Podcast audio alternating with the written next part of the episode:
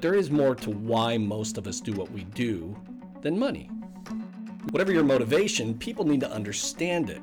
And I would also say that employers and leaders they need to get to know what motivates their staff.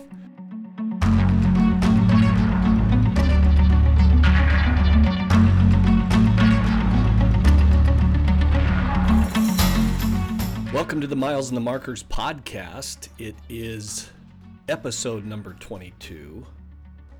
And today we're on mile 23 Expect and be ready for change. Before I get started, I want to give a shout out to two people David Alto and Dan Beakey. And the reason that I'm shouting them out in particular is because they are two of the people who tend to ask me about the podcast on a consistent basis. Hey, when are you going to do another one? so, this is for you guys. Thanks so much for your support and for everybody who supports the podcast. I do appreciate it. It is Wednesday, June the 8th, 2020. We're on mile 23. Expect and be ready for change. And this is actually quite appropriate because right now, as I read this, I am in a pretty significant transition. Uh, I haven't actually worked for income since January. And it's not because I haven't had opportunity, it's just because I'm in a transition and I'm really reevaluating my priorities and my purpose. And so I think this is important for everyone to understand that things change in life, whether it's health or job or economies, you name it, things change. And so I think this is an appropriate chapter, or mile, I should say. So we'll get into it here. It's kind of short, but then I have an additional side street that I'm going to get into. And I think it's really good for leaders to hear that as well. It's called intrinsic motivation. But here we go expect and be ready for change. When you set a goal and work the plan, it can become a reality. The first flight to Nashville was on a Sunday afternoon. Now, traveling for work is not the adventure most people think it is. Single folks make it into a mini vacation or opportunity to explore. Some married trainers do too. The work can be rewarding, but don't take the impact travel can have on you and your family lightly. You could pay a huge price for that, uh, especially if, even with a supporting family, you're leaving your spouse or significant other home alone to care for kids while you're gone traveling. There have been the same day flights to cities within my state and big trips to places like Japan for Mazda's development work. There are good flights and bad ones, great rental cars and clunkers. There are five star hotels and ones with bed bugs. yeah, that's a true story. I'll tell you what, here's the only benefit of ending up in a hotel with bed bugs the management gives you lots of points. I mean, I think we got like a month's worth of stays so that we wouldn't, you know, badmouth the hotel as being a hotel with bed bugs. this was, uh, I think, in Utah, actually, in the Salt Lake area once. It was a newer hotel. There was a lot of open um, construction going on around it, so I wasn't entirely surprised. Uh, my luggage made it most of the time. And only once did I lose a piece of expensive equipment I needed for training, which is actually quite, if you think about it, traveling for most of 20 years and only losing a piece of equipment once, that was pretty good. Travel has been mainly part of the job for me and rarely an adventure. Now, again, this is just my story, everybody. Um, some people just think, oh, travel. I just get to travel. I, I love traveling. Um, I only love it whenever my wife goes with me, and or when my family goes with me. Um, but I really don't like traveling on my own at all anymore. It has been a necessary part of the work I do, But now that I've been home for most of last year, and in fact, now almost two years, I wrote the book and completed it a year ago. I don't miss traveling one bit. Not one bit. I mean, I, I trust me, I love going places with my wife. I love to go travel to places with my wife and, and experience the adventure and things like that with her.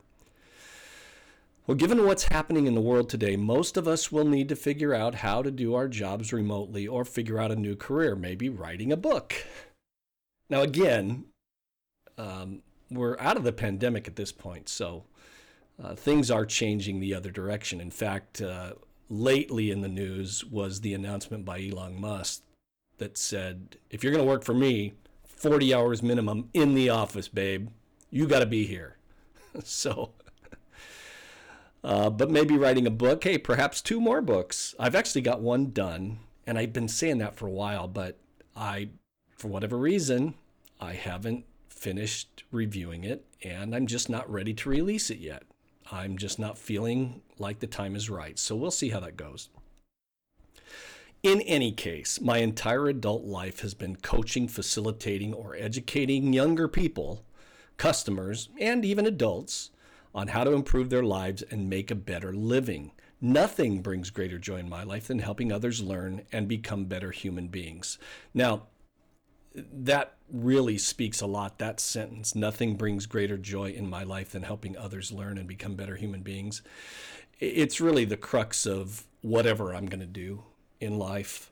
Um, and one of the things that I've just completed, uh, the the classwork, I have a a webinar to attend, a four hour session, uh, is to become a chaplain and, um, and to serve people in need.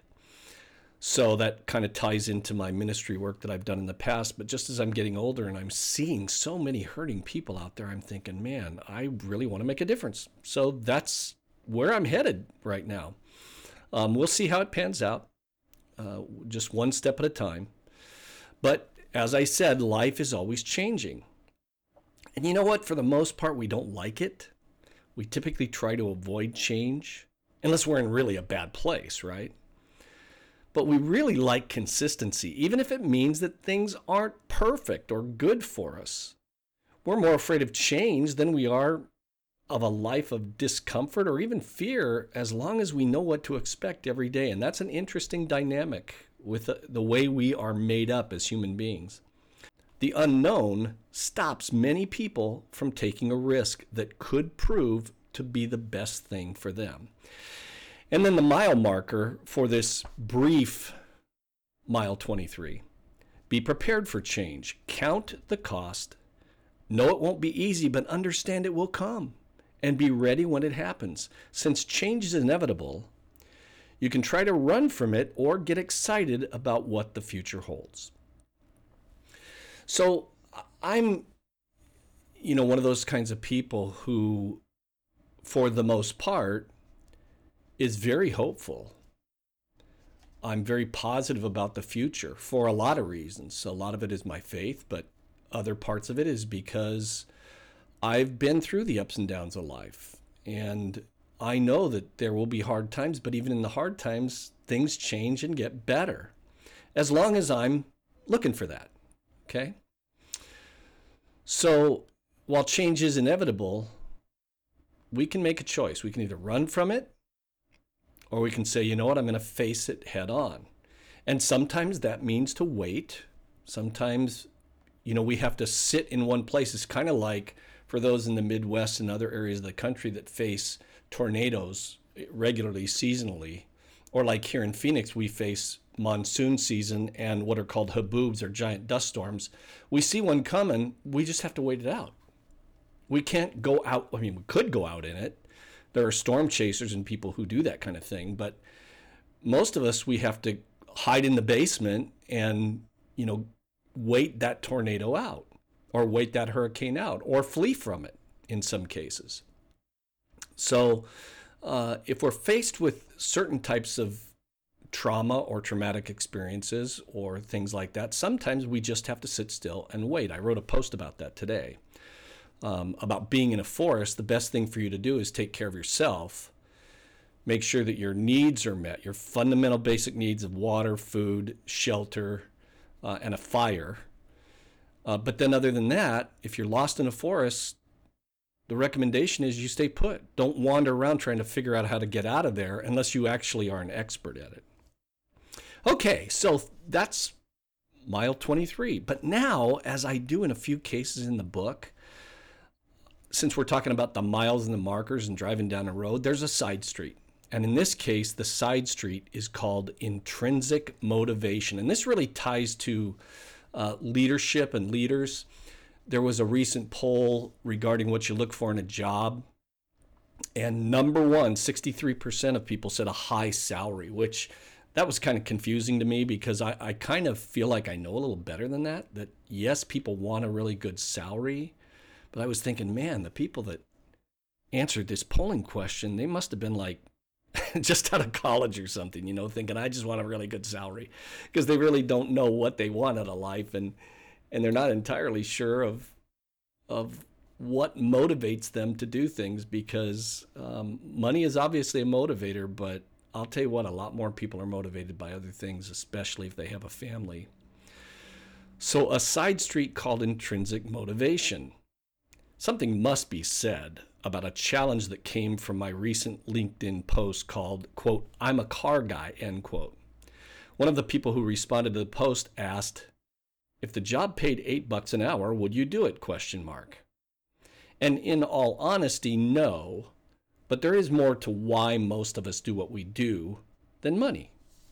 Maybe it's a passion for helping others learn. Perhaps you want success to have more free time. Whatever your motivation, people need to understand it. And I would also say that employers and leaders and managers need to reward it rather than just throw money at good people. They need to get to know what motivates their staff. What is it that drives them? Do they want more time off? Do they want particular benefits as opposed to cash? The skills and experience required to be considered credible as a trainer or business consultant are significant. Walk into a dealership when you've never sold or serviced a car, and they will sniff you out, eat you up, and spit you onto the sidewalk. Try teaching managers how to manage if you've never walked in their shoes, and things can get ugly real fast. You may be able to fake it in the short term, but your reputation will precede you. The job pays a lot because it deserves to be paid a lot. And that was really in response to that question about, well, would you do that training job for eight bucks an hour? Um, no, but that's because I have the skills that demand a lot more. On the other hand, if I wasn't a consultant. So, uh, I mean, let me just get into it. Um, I have recently been asked to do several things to participate in certain business opportunities. Great people, loved the people, uh, really think that what they have to offer is fantastic. This isn't just one example, this is more than one. But where my heart is and where my passion is wasn't where they were going. And so I listened, I waited, I processed, and I said no. And so where I'm at in my life right now is do I want to make a lot of money? Oh, sure, I'd love to make a lot of money. And I'm hopeful to be able to do that again. I'm not going to take a job that puts me on the road three to four weeks out of every month, I don't care how much it pays. Unless they said, hey, we'll pay off your house and we'll get you a Class A diesel pusher, brand new, you know, $400,000, pay for your gas, and you and your wife can live in luxury. I'm not. I'm not going anywhere without my wife, man. The the one good thing that this pandemic has done is given my wife and I an opportunity to spend time together uh, every day for a couple of years. And I really like being married to this woman. I really like spending time with her, and we like being around each other. So I'm not leaving again. I'm sorry. I'm not taking a travel job unless she's going with me. So, um, hey, I hope you've enjoyed this time. I know that uh, everybody is facing struggles right now in the world with um, with war and the pandemic, uh, changes from the pandemic, loss of loved ones, um, inflation, high gas prices, cost of food, all of that stuff. There's definitely changes.